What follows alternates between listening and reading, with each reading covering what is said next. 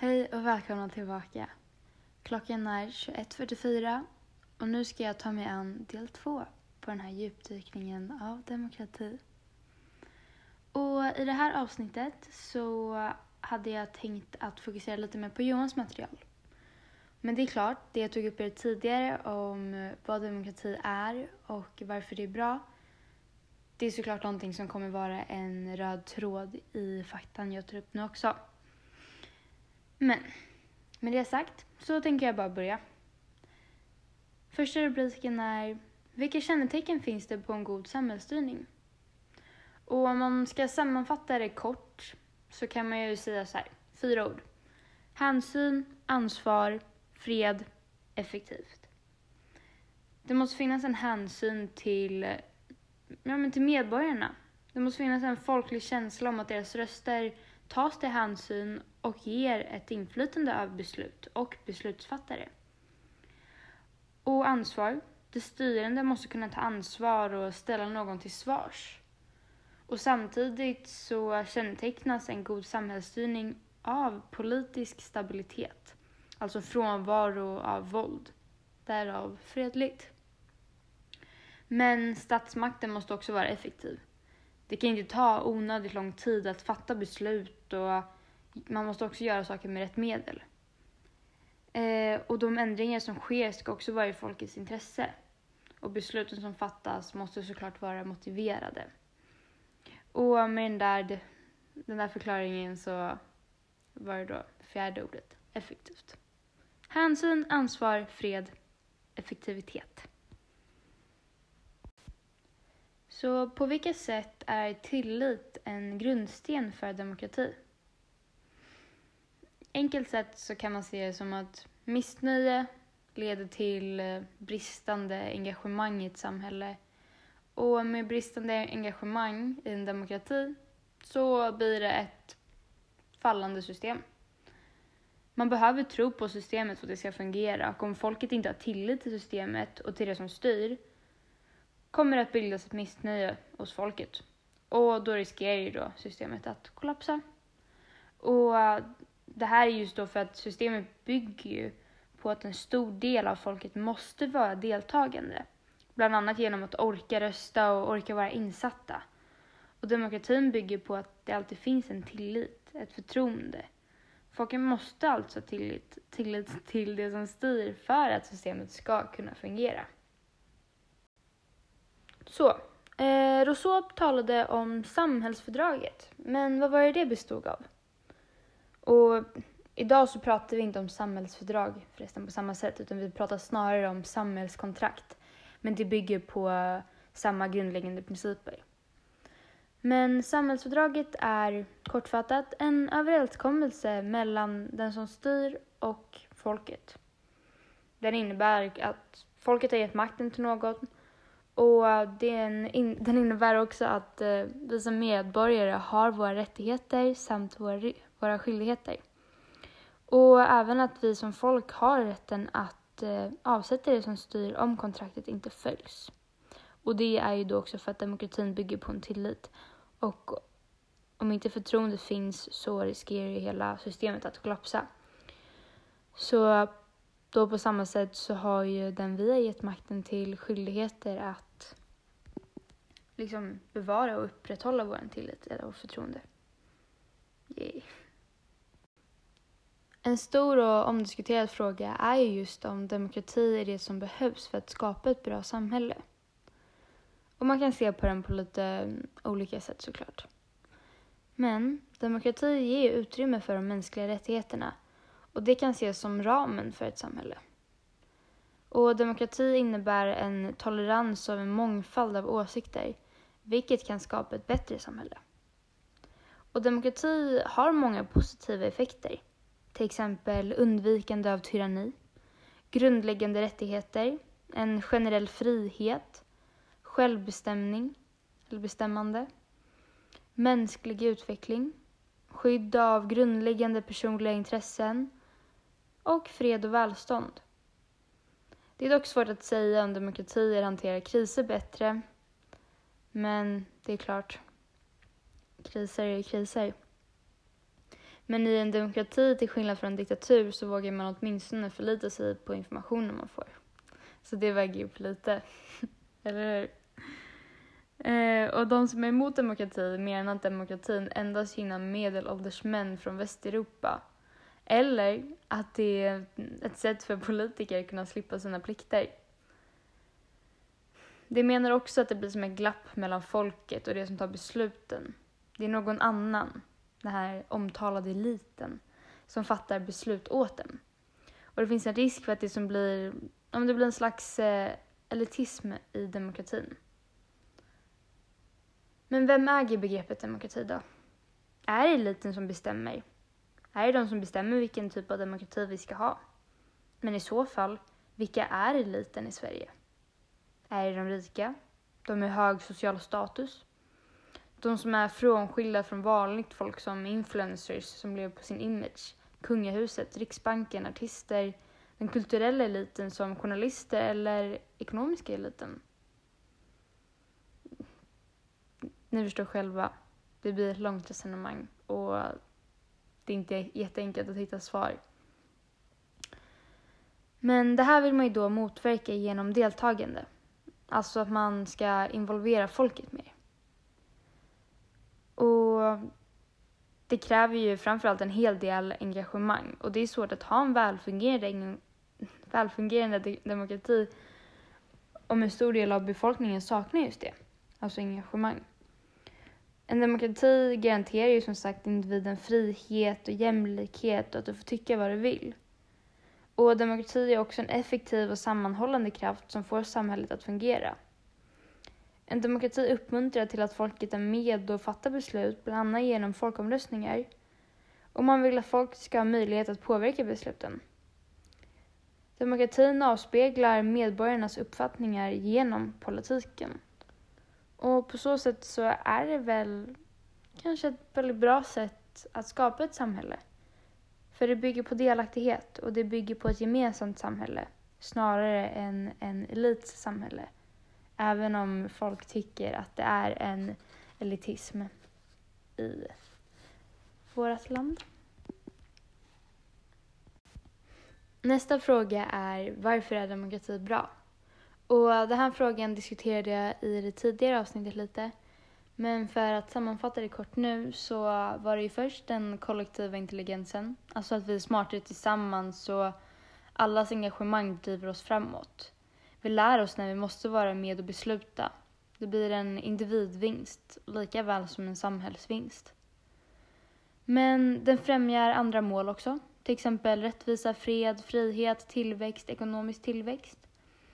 Och den minskar våld, alltså hälsoeffekter och eh, maktmissbruk.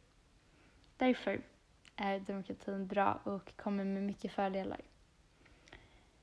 Men varför sprider sig demokrati då? Jo, jag har några punkter.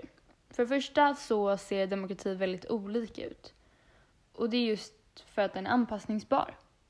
Demokrati är svårdefinierat men eftersom den är svårdefinierad gör den också väldigt enkel att definiera till egen fördel eller applicera på egen situation. Till exempel efter folkmängd, hur man vill organisera samhället, folktraditioner, politik, religion, historia och värderingar. Sen så har vi andra punkten, att nya samhällsgrupper uppstår och de kräver inflytande. De vill också vara med och bestämma. Till exempel så har vi en växande medelkraft, nej, medelklass och de krigar för att få en demokratisk insyn. Till exempel vill de ha mer sjukhusplatser. Men de vill helt enkelt ha mer inflytande. Sen, tre. Samhället utvecklas. Med den utbildade, den utbildade överklassen som redan i sig är jobbiga så har vi utvecklats till ett mer påläst samhälle. Vi är mer medvetna om våra rättigheter och vi har också chansen till att bli insatt, insatt, insatta ordentligt. Och nummer fyra. Ekonomisk utveckling. Allt, får, allt fler får det bättre ställt och man får en annan tilltro till staten. Och det här är faktiskt viktigare än vad man tror. För det blir så. om det går bra och är ekonomiskt gynnande då så skyller man ju ofta det eller antar att det är för styrningssättet, statsskicket. Så går det bra i en demokrati så är det klart att folk kommer tala gott om demokratin. Sen nummer fem. Sekularisering. Religionen i vårt samhälle har minskat och i och med det så minskar också vår gemenskap. För det var ju någonting som religion förde med sig. En gemenskap. Man hade en tillhörighet till någon form av grupp och man delade någonting med alla andra.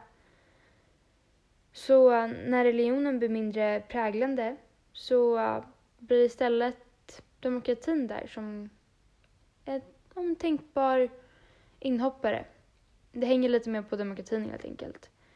Det, det är kanske där vi kan enas. Så i de idéerna och i den demokratiska tron vi alla kan komma tillsammans. Men sen har vi också sista punkten, den sjätte, urbanisering. Och det här ställer då mer krav på samhällsorganisationerna. För de måste börja anpassa sig mer efter den urbana människan. För det som tidigare föll på kyrkan, eftersom att det finns mer, alltså ute på landsbygden så var det mer kyrkor som skötte saker och ting. Ehm, och det som tidigare då föll på dem, det faller nu på andra sta statsväsen. Till exempel giftermål. Bodde du långt ute på landet så gick du till din lokala kyrka och skötte din vigsel där. Men om du nu bor i Stockholm, det finns massor olika kyrkor och dessutom med sekulariseringen så är det inte alla som vill ha en religiös vigsel. Sådana där frågor. Jag tog i det tidigare avsnittet upp tre stycken försök till att definiera demokrati.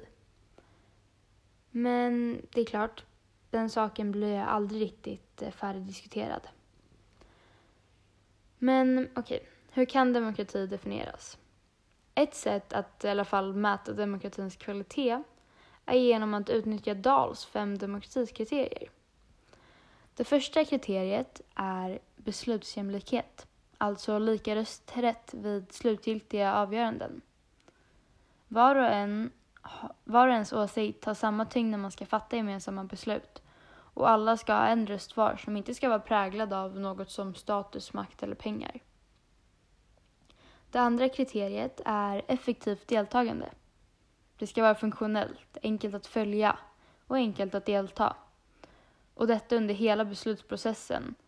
Och var och en ska ha lika stora och lika bra möjligheter för att kunna uttrycka sina önskemål. Och alla måste få vara med och tycka och diskutera. Kriterie nummer tre. Det ska finnas en upplyst förståelse. Det ska vara enkelt att vara insatt och förstå frågorna. Var och en ska ges tillräckligt med tid för att sätta sig in i frågorna som ska beslutas om och alla ska ha tillräckligt mycket med kunskap om frågorna som tas upp. Och då också ha tillgång till kunskap. Kriterium nummer fyra. Kontroll över dagordningen. Alltså vilka frågor som ska hanteras. Folket bestämmer själva vilka frågor som ska eller inte ska beslutas om genom, genom gemensamt beslutsfattande.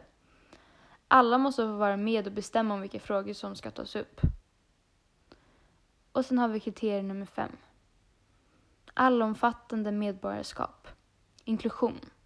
Det ska vara inkluderande och inte exkludera olika samhällsgrupper. Med folket så menas alla vuxna som lyder lagarna. Inte barn eller genomresande. Men det man beslutar måste gälla alla, men om det gäller dig och du som bor i landet, då ska du också ha rätten att ha någonting att säga om det. Som jag redan varit inne på så är det ju väldigt svårt att definiera vad demokrati är. Och varför det är så svårt är ju främst för att demokratin är i ständig förändring. Och det är svårt att definiera vad demokrati är för är det en idé? Är det ett styrelseskick? Eller kanske ett koncept? Vad brukade det vara och vad är det idag? Sen finns det också olika demokratiska kvaliteter. Men hur ska dessa formuleras i en definition? Alla har ju olika uppfattningar kring vad demokrati är och vilka värderingar en demokrati bör ha. Jag menar, vissa länder, de ser ju sig själva som demokratier, medan resten av världen ser landet som en diktatur. Och det beror ju då troligtvis på att de har en annan uppfattning än oss kring vilka värderingar som ligger bakom demokrati. Dessa värderingar som genomsyrar demokrati kan också ändras över tid. Men en ganska vanlig definition av vad demokrati är, är att det är en tolerans över en mångfald av åsikter. Men det, är det görs och det har gjorts väldigt många försök att pinpointa en väldigt kompakt definition av demokrati. Men sen finns det också andra som bara slänger ur sig det hit och dit. Till exempel det här som Johan pratade om, om Ikeas demokratiska design, om bra heminredning som ska vara tillgänglig för alla, lågt pris så alla kan köpa, demokratiska kvaliteter, vad det nu är, och en demokratisk design. Men det där är ju bara bullshit. För vad då? Demokratiskt pris, lågt pris. Vi vet ju om om det är lågt så betyder det förmodligen att arbetsförhållandena bakom är skitiga och det är inte så jävla demokratiskt. Och demokratisk design. Alla kommer ju inte gilla den. Kollar man på någonting mer kanske lite mer sakligt och korrekt som NEs definition så definierar de det som att demokrati har den språkliga betydelsen folkmakt eller folkstyre. Sen, den som jag redan nämnt, Johans definition är en tolerans av en mångfald åsikter. FNs definition är Democracy is a universally recon recognized ideal and is one of the core values and principles of the United Nations. It is provided an environment for the protection and effective realization of human rights. Och det kopplar då mänskliga rättigheter väldigt starkt till begreppet. Så de ser liksom demokrati och mänskliga rättigheter som samma, alltså det går hand i hand. Sen då Platon, som jag nämnde i det tidigare avsnittet. Han såg ju demokrati som det stora fattiga flertalet som ska få inflytande. Och sen har vi då David Beetham, som jag också nämnde. Eh, och han definierar det som ett system, ett kollektivt beslutsfattande där alla medlemmar är likvärdiga. Och sen så har vi Robert Adal, våran kriterieman. Och han definierar det så att demokratin är en väg vi ständigt vandrar på som sätter upp normer åt oss. Det ska inte ses som ett styrelseskick utan någonting i vår vardag. Demokrati ska vara normativt, något vi skapar, inget verktyg. Men alla de här definitionerna, det är klart, de har ett sammanlänkande tema. Men demokratin, den är ju så bred och töjbar och den innehåller på så, så pass mycket att den blir jävligt svår att greppa. Försök själv komma på en konkret och kompakt definition. Det är svårt. Och sen är det också väldigt enkelt att bara kasta, sig ur, alltså kasta ur ordet, vilket gör att det blir lite torktumlat och tappar form. Till exempel, ja men de respekterar inte de demokratiska reglerna. Det låter väldigt så här, va? Va? Gör de inte? Alltså så här, alla är väldigt måna om att bevara våra demokratiska friheter och rättigheter. Men vilka är de demokratiska reglerna då? Är det grundlagarna? Är det regeringsformen? Ja. Det är jävligt enkelt att bara slänga ur sig. Svårare att definiera. Att spela med demokratins namn är jävligt effektivt. Okej, okay. vad består demokratins kärna av då? Demokratins kärna består av att alla får sin röst hörd och att alla ska kunna få uttrycka sin åsikt. Men även tolerans, att man ska kunna tolerera andras åsikter. Kärnan består även av folksuveränitet, att folket själva ges möjligheten att få styra. Deltagande. Förutom deltagande så faller ju systemet. Och även jämlikhet. Varje röst är kapabel till samma påverkan. Kärnan består av öppna och fria val. Den består av möjligheten att ta del av information. En nödvändighet för att medborgarna ska kunna ge sin röst och sin åsikt och bilda sin ståndpunkt. Dock är det en sån sak som kan vara lite lurig, för många hämtar ofta sin information från lite suspekta källor. Det är svårt att få tag på objektiv information. Men där har vi ett arbetsområde. Kärnan bygger också på respekt och tolerans, lite som jag sa. Men även rättssäkerhet, det vill säga polis, åklagare, domstol, kriminalvård.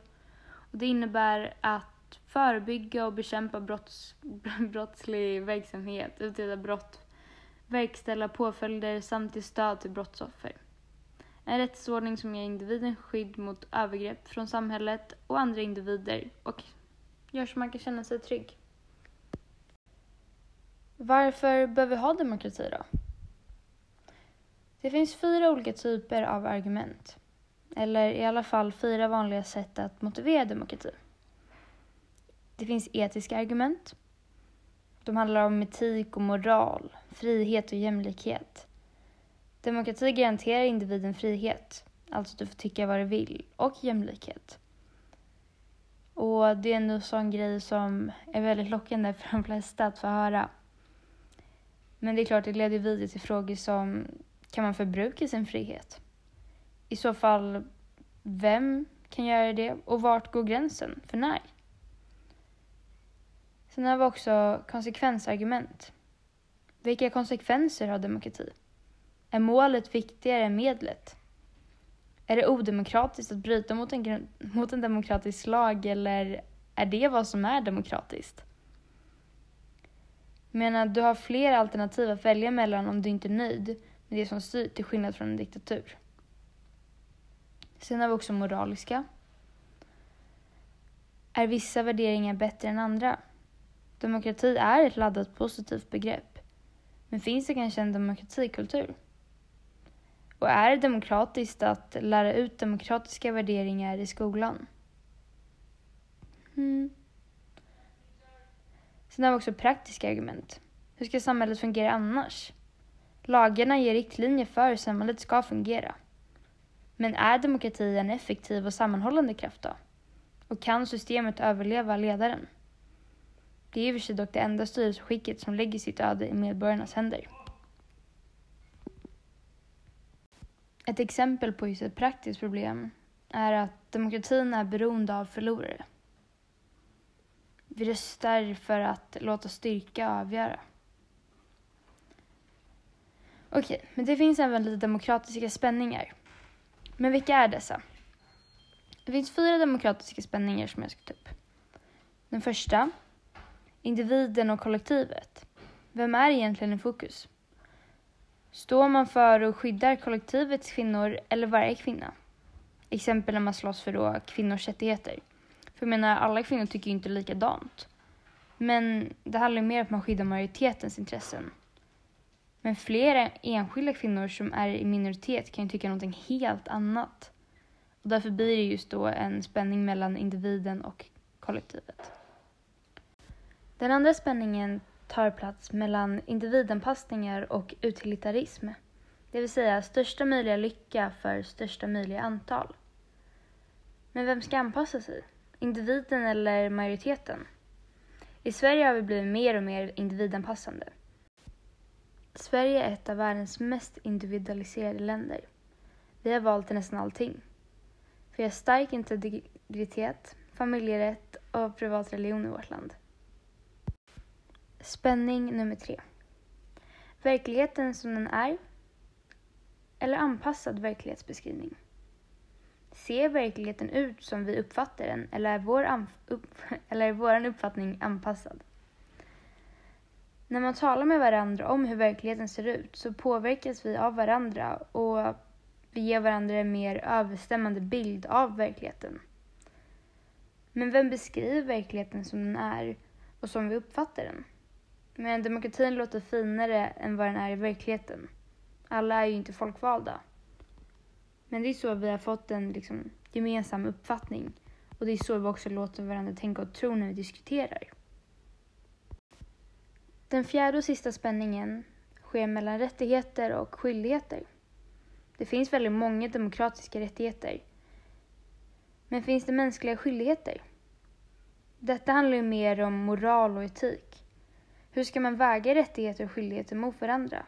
Vart drar man gränsen? Vad har exempelvis demonstranter för skyldigheter? Vad är ett normativt perspektiv på demokrati? Och vad är ett deskriptivt? Normativt perspektiv på demokrati beskriver hur någonting bör vara medan deskriptivt perspektiv beskriver hur någonting faktiskt är. Så det finns ju massa olika demokratiteorier och det lanseras hela tiden nya.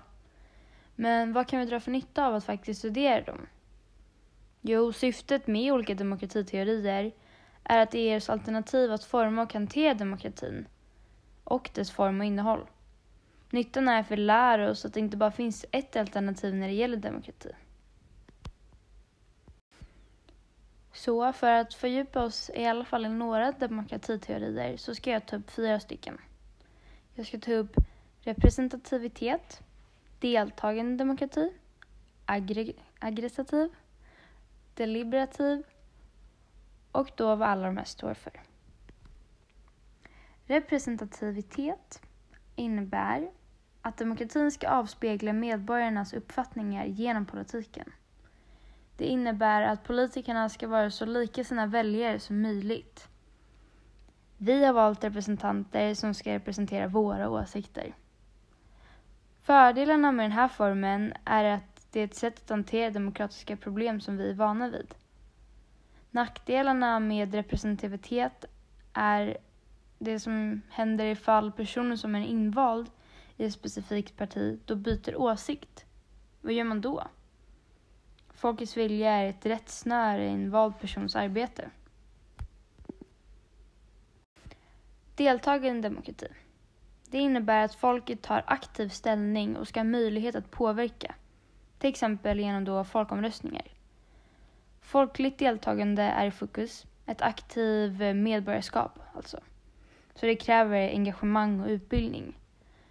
Så fördelen med den här formen är att det uppmuntrar till aktivitet och man motverkar elitism genom att involvera folket så det inte känns som att det är de i Stockholm eller Bryssel som tar alla beslut. Nackdelen med det här är att det kräver engagemang.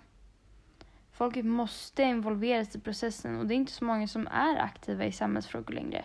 Och då blir det lätt att det beslut som fattas inte är så bra eftersom att alla är, inte är utbildade. Och det kan bli beslut som inte gynnar folket eftersom att folket röstar på partier som egentligen inte vet vad det står för. Aggregativ demokrati är ett kollektivt självstyre där majoritetens normer och åsikter klargörs och blir styrande vid demokratiska beslut. Man använder sig av de mänskliga rättigheterna som en korrigerande funktion som skyddar minoriteten.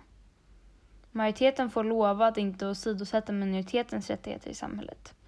Och då finns det ju då lagar som styr vad det får och inte får göra. Fördelen med, med aggregativ demokrati är att majoriteten får som de vill och det är lätt att fatta beslut då. Nackdelen med den här formen är att minoritetens åsikt, åsikter lätt ändå sidosätts och det blir en känsla av elitism och att det är någon annan som fattar beslut borta i då Bryssel och Stockholm som inte rör dem. Deliberativ demokrati handlar om att det bästa argumentet vinner och ska ligga som grund för beslutet. Inte de starkaste, alltså majoritetens åsikter. Att medborgarna inom ramen, alltså PK-korridoren, det är med en viss formell hållning och artighet, för en rättvis och öppen diskussion och söker lösningar på problem. Fördelen, fördelen är då att beslut grundas på saklig diskussion och inte på önsketänkande, som majoriteten ibland väl kan komma med. Och det finns ett trevligt klimat och diskussionerna spårar inte heller ur. Men en nackdel kan vara att alla inte får säga vad de tycker. För att det är svårt att dra gränsen för vad som är olämpliga åsikter och vad som är lämpliga. En del kanske inte heller vågar säga, säga sina åsikter för de är rädda att bli stämplade som det ena eller andra. Hur skiljer sig en direkt demokrati från en indirekt demokrati? Det som skiljer direkt demokrati med folkomröstningar från indirekt demokrati är att där är det oftast bara en tydlig fråga som du själv direkt röstar ja eller nej på. Du röstar inte på ett specifikt parti eller en representant som sen ska fatta ett beslut åt ett folk.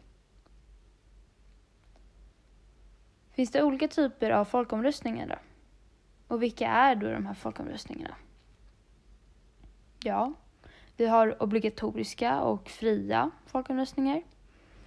I Sverige har vi oftast fria, då obligatoriska kanske är mer givande så är väl inte riktigt demokratiskt med tvång.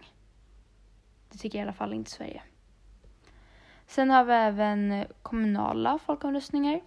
Sådana som gäller skolor, stadens broar kanske, idrottsanläggningar. Men hur många bryr sig om sånt? Det är inte jättestort engagemang i de valen. Då är den nationella nivån mer intressant. Men det är väl inte demokratiskt att strunta i de kommunala omröstningarna? Ja, nej, kanske inte. Sen har vi även beslutande och rådgivande omröstningar. Vi har rådgivande i Sverige. Sen är det vissa som kan tycka att här, varför ska jag hålla på och rösta då då? Men sen finns det också folk som säger att beslutande kan ju vara livsfarligt. Sen har vi också en sak som heter kvorumregel. Det är krav på att ett visst antal deltagare måste ha varit med för att beslutet ska ha giltighet. Nej, som är värt att nämna.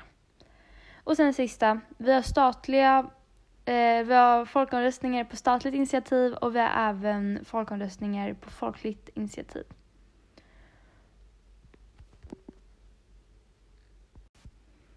Så när man pratar om folkomröstningar, hur ser argumenten för och emot och kring dem ut?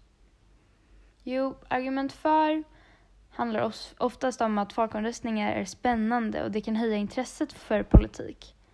Man vill ha ett samhällsengagemang, att folk sitter och diskuterar med varandra. Folkomröstningar skapar också en aktiv medverkan som motverkar känslan av elitism. Folkomröstningar är också folkbildande. Dock är det svårt att få ut objektiv information, som jag nämnde lite tidigare. Men folk får nya kunskaper om... men, om men om informationen kommer från rätt håll så ger det i alla fall folket nya kunskaper. Eh, och det ger oss möjligheten att vara aktiva medborgare. Sen även argumentet om demokratisk legitimation. Folkomröstningar ger även demokratisk legitimitet, ett kvantitativt erkännande som ger en viss tyngd i besluten, eftersom det är folket som har beslutat om det. Sen är det klart många frågar, men tänk om folket röstar fel? Men om det skulle utebli så kan stämningen lätt övergå till något totalitär. Det vill vi ju inte. Men det är klart, alla är ju inte för folkomröstningar. Till exempel, vi hade ju den där gubben vi kollade på intervju om han som hatar folkomröstningar. Han som tycker att de marknadsförs som demokratiska men i själva verket är ett sätt för politiker att dra sig ur deras plikter. Andra argument mot folkomröstningar kan vara att det är tidskrävande och dyrt. Om det utförs på ett traditionellt sätt eftersom man ska ha möjlighet till saklig information genom då broschyrer, hålla debatter, att ha medieutrymme så måste man lägga ner väldigt mycket tid och pengar. Och mycket av tiden går också ut på att man ska omformulera och omformulera för att folk ska förstå frågorna och vad det faktiskt gäller och inte rösta fel. Jag kan ha hört fel, men om jag hörde Johan rätt så berättade han att en folkomröstning kostar runt hundratals miljoner att genomföra. Vilket är väldigt mycket. Ett annat motargument. Löstryckta ställningstaganden. Man tror att man röstar om en specifik sak, men röstar egentligen om flera större områden. Och det är ju så. Det är ju det vi pratat om, att folket är inte så engagerade. Och man läser inte in sig inför val. För hur många orkar sitta och läsa långa rapporter? Inte jättemånga. Och sen så också ett annat motargument som faller i samma tråd. Det är ju svårt att få ut och hitta objektiv information. Men kan man verkligen begära att folk ska läsa långa forskningsprojekt? Men då blir det istället att många hämtar sin information från suspekta källor. Det är en svår grej att säkerhetsställa det här. Och sen har vi också sociala medier som ofta lockar med mycket roligare och klyschigare och skarpare vinklar. Och det här är ju sånt som ökar chansen för man bara röstar på det som ser bra ut och inte exakt vad det står för. Sen så också populisternas enkla budskap och intresse och lobbygrupper. Jag menar, de har oftast väldigt många Twittervänliga citat och även har de en väldigt, väldigt utvecklad retorik de använder sig av i medier. Och det här är väldigt medlockande. Sen, ett annat motargument. Hur ska besluten genomföras då? Och när? När man väl har gjort en folkomröstning. Det blir liksom ytterligare någonting annat att ta tag i. Och sen så är det oftast lågt valdeltagande i länderna. Och då är det ju svårt att veta om majoriteten verkligen tycker på det här sättet. Och sen det sista, fritt utlopp för fördomar. För vad är kriteriet på olämpliga åsikter egentligen? Det är ju en sak som är väldigt odemokratiskt att definiera. Men finns det då frågor som passar bättre eller sämre för folkomröstningar? Alltså, när kan det vara lämpligt med en viss typ av form för folkligt inflytande? Frågor som passar sämre i folkomröstningar är större politiska frågor, som till exempel grundlagsändringar eller frågor om nationell tillhörighet. Medan frågor som passar bättre i folkomröstningar är moraliska frågor.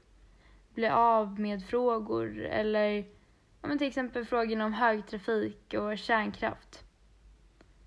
Så frågor som är bra för folkomröstningar är då för eller motomröstningar i en specifik fråga. Ja tack, nej tack.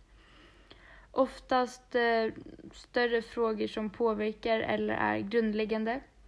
Men då på ett moraliskt sätt. Till exempel som när det kommer till alkohol, skilsmässor, abort. Som, som är ja, partisplittrande frågor. Men som man då låter folket avgöra i. Bli av med frågor som då kärnkraften. Där också politiker har svårt att enas. Och sen också löftesfrågor. Till exempel folkomröstning om jag blir vald. Som Brexit till exempel. Säg vad ni vill så rättar vi oss efter det. Finns det ett samband mellan folkviljan och politiska beslut? Sedan barnsben har vi liksom uppmuntrats till att engagera oss i personligt gynnande ändamål. Till exempel skolråd och elevråd. Och majoritetens normer formar informellt och formellt, typ genom regeringen, samhället. Men det som skulle säga ja till den här frågan är då att populära förslag ofta blir, oftare blir verkligheten impopulära. Populära frågor kommer upp i debatten. Medan då saker som skulle svara nej på den här frågan är exempel höginkomsttagare får ofta igenom frågor. Men varför är det så då?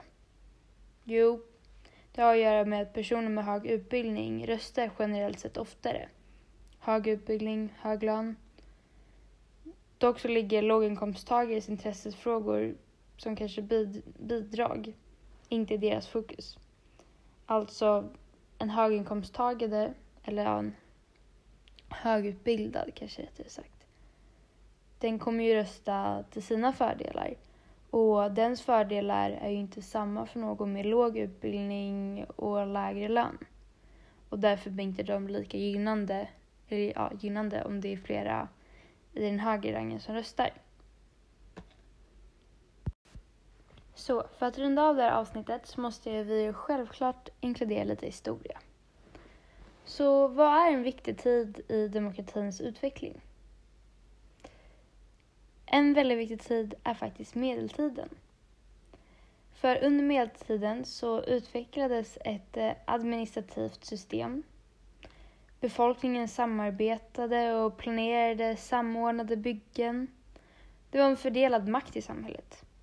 Och folk började få rättigheter utanför kyrkan och greven. En stadga som, om hur samhället skulle styras plus deras rättigheter för medborgare infördes dessutom. Och man hade oftast i större orter och byar en folkvald rådsherre. Sen så i Italien så hade den tyska kejsaren misslyckats att påverka deras politik. Så plötsligt var de fria att välja sina egna tjänstemän. Och man började resonera i banor som att alla som försvarar sin stad, alltså alla krigare eller ja, alla inom försvarsmakten, borde få vara med och rösta. Och det här var väl det som ja, men började bidra till tanken om allmänna val. Eh, och sen så hade man faktiskt en eh, stor grupp med tjänstemän som arbetade för jämlikhet och den här formaliserade rörelsen kallades för Popolo. Och sen så kyrkan under medeltiden började även förlora makt.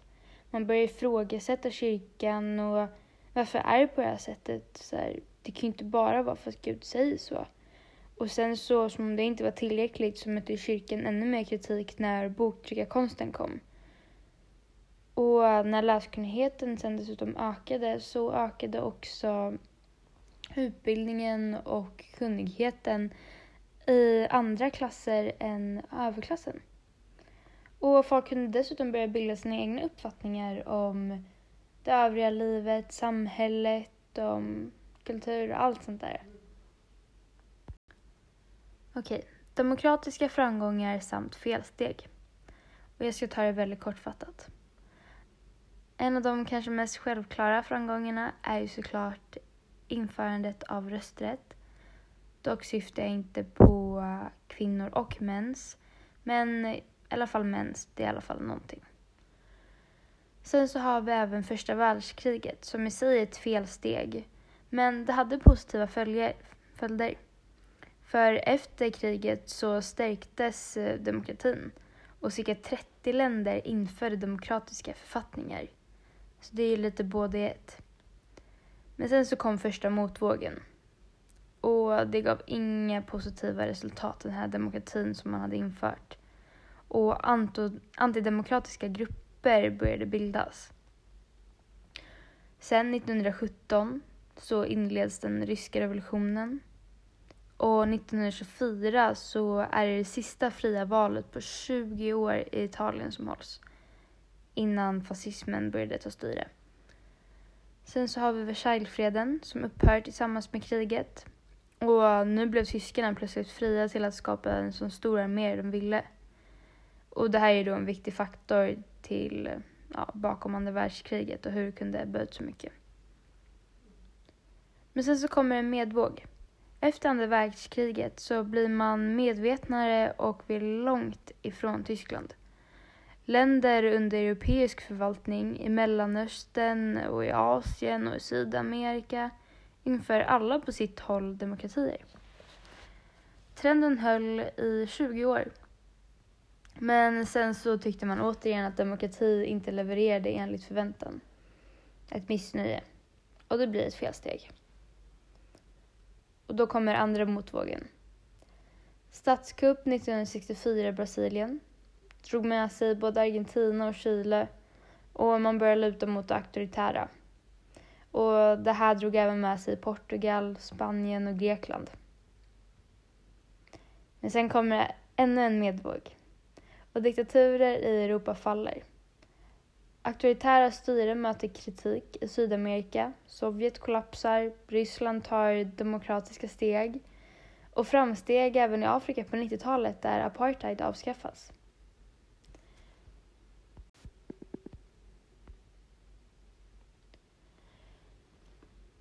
Andra framsteg i mer Europa då är ju till exempel 1989 när Berlinmuren faller och drar med sig flera stycken kommunistregimer som uppkommit i Östeuropa efter andra världskriget.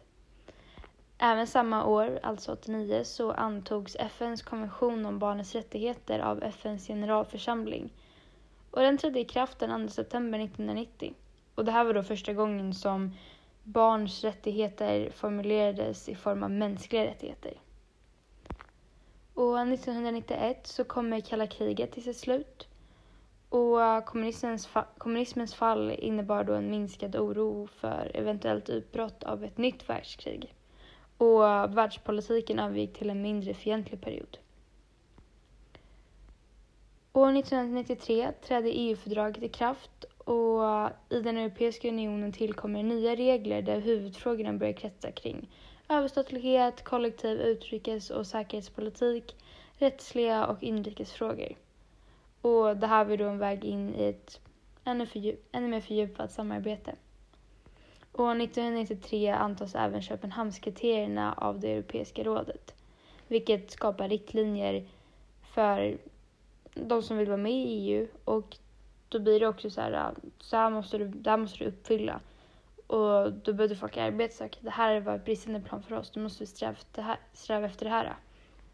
Och mycket av det här är ju mest demokratiska principer, grundläggande principer. Sen några felsteg är till exempel när både Ungern och Polen då på senare tid har infört lagar som begränsar yttrandefrihet i deras medier. Och det är någonting som strider väldigt hårt mot demokratins grundläggande principer. Och sen så har vi också Storbritannien som år 2003 beslutade sig för att vara delaktig i invasionen av Irak. Och detta trots ett kraftigt folkligt motstånd. Och det var ju då bevis på att deras demokratiska system var inkapabelt till att stoppa regimens beslut om deltagandet i innovationen. Och det här gör ju då att en bristande entusiasm för demokratin uppstår. Det var lite om det. Det finns såklart mycket mer men jag tycker vi kan nöja oss för dagen. Tack för att ni har lyssnat på denna avsnitt, detta avsnitt och eh, godnatt.